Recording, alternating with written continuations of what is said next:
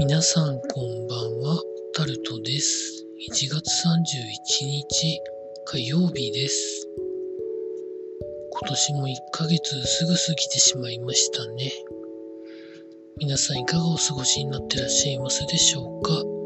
今日も時事ネタからこれはと思うものに関して話していきます。新型コロナの関係で雇用調整助成金の特例が続いていましたが、まあ、特例が終わるということで記事になってます。まあ、この特例というのは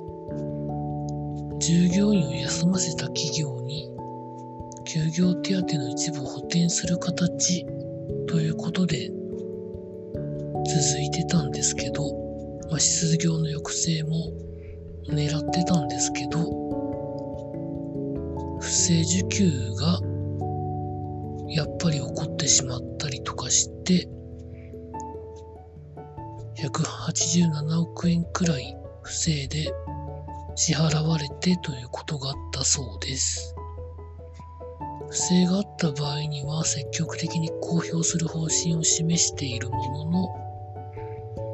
実際公表されたのは全体の中の18%、不正受給額で37%に過ぎ過ぎないということで、でも当時は、とにかく助けなきゃいけないっていうのを先行させたってことは、良かったことだと思うんですけどね。というふうに考えております。続いて、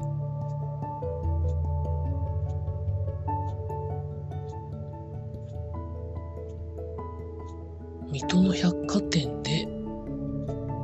3億円を不正受給していたということが記事になってます。まあ、先ほどの記事とも若干つながるんですけど、新型コロナ対応の助成金約3億円を不正受給ということで、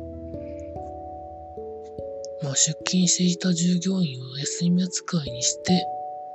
2年半にわたり改ざんしていたということで、まあ、不正がちょっと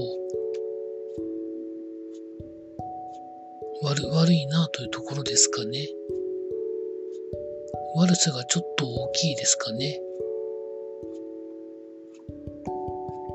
これはちゃんと返していただかなきゃいけないやつですね。て、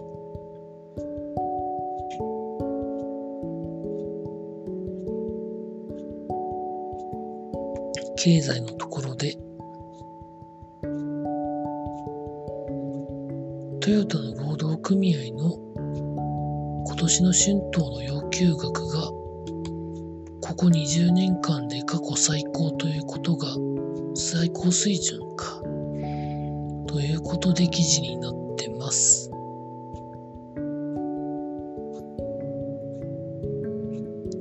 要求には基本給を底上げするベースアップ相当分も含まれることが3年ぶりにということで、まあ、トヨタみたいな会社はちゃんと払わなきゃいけないですよね。あとは、協力会社に対するコストダウン要求もある程度緩めてあげないと、そういうところの人たちの給与も上がらないですからね。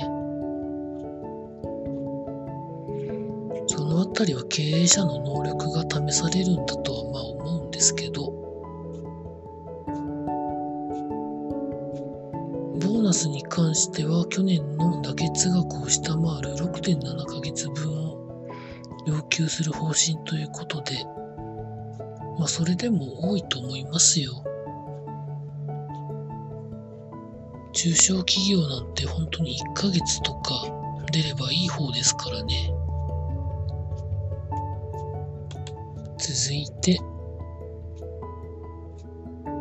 中国の EV 大手 BYD が日本で本格的に販売を開始したという、開始し始めたということが記事になってます。私の認識では、バスとか大きい車に関しては BYD はすごいなと思ってたんですけど、乗用車で日本市場に来るということで、まあ、ただ、日本人が思っているほど程度が悪いわけではないらしいので、本当に物好きな人が最初買ってどういう評価をするかですよね。日本はまだまだ充電のインフラが少ないですからね。まあそこら辺りをどうしていくのかっていうのがあるんですけど。続いて、明治がヨーグルトやチーズなど200商品以上を4月から順次値上げということで記事になってます。現状の価格による販売の継続が難しい状況となったということなんですけど、まあ、物の価格の上昇が要因なのか、円安の影響がまだまだあるのか、よくわかりませんけど、まあこういうことになるとまだまだ消費者物価は上がるんでしょうね。続いて、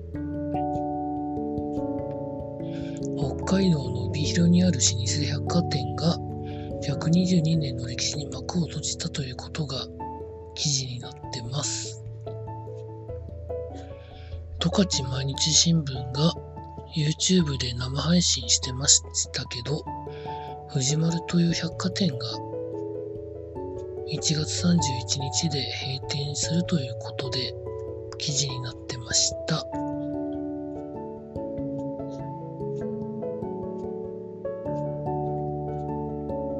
疲れ様でございました。続いて、スポーツのところで、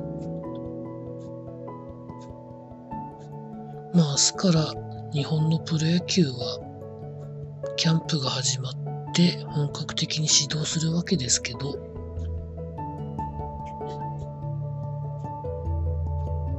日ハムの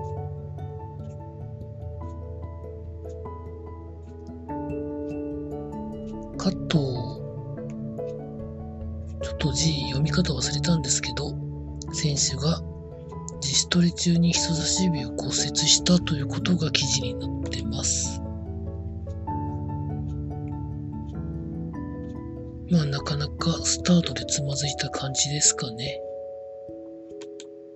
続いて、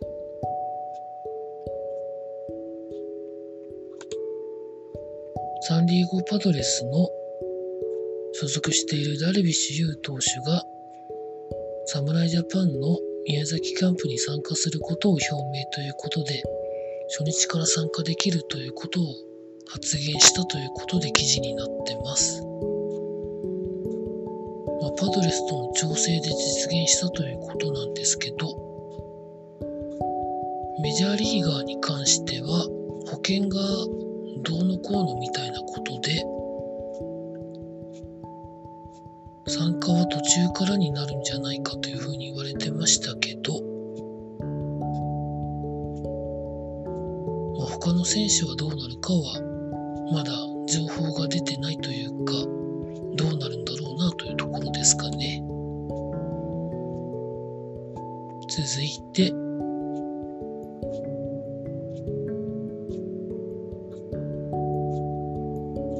まあ、NBA の話で本人選手が所属しているブルックリン・ネッツとロサンゼルス・レイカーズの戦いがありましてブルックリン・ネッツの方が勝ったそうです。ブルックリン・ネッツには渡辺裕太選手が所属していてロサンゼルス・レイカーズには最近移籍で入った八村塁選手がいるんですけど、まあ、それぞれ活躍したみたいですけど、勝敗はブルックリン・ネッツの方に軍配が上がったそうです。以上、そんなところでございました。明日から2月ですけど、